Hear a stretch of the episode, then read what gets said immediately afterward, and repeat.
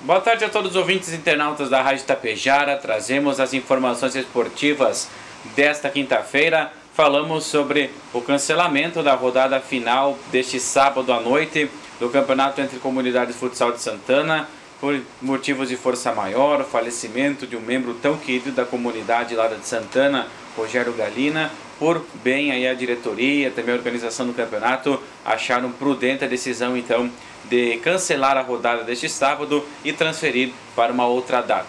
Deixamos aqui os sentimentos, toda a equipe de esportes e também toda a direção e funcionários da Rádio Tapejara, toda a família aí da comunidade de Santana, principalmente a família do Rogério Galina, que estão em lutar nesse momento tão difícil que é perder um familiar, principalmente da forma como foi. Falando sobre a dupla Grenal, Internacional, técnico Mano Menezes deu uma entrevista coletiva hoje no final da manhã e pelo menos confirmou algumas pistas do, que, do time que poderá ir a campo contra o Caxias no domingo às 6 horas da tarde no estádio Beira Rio em Porto Alegre.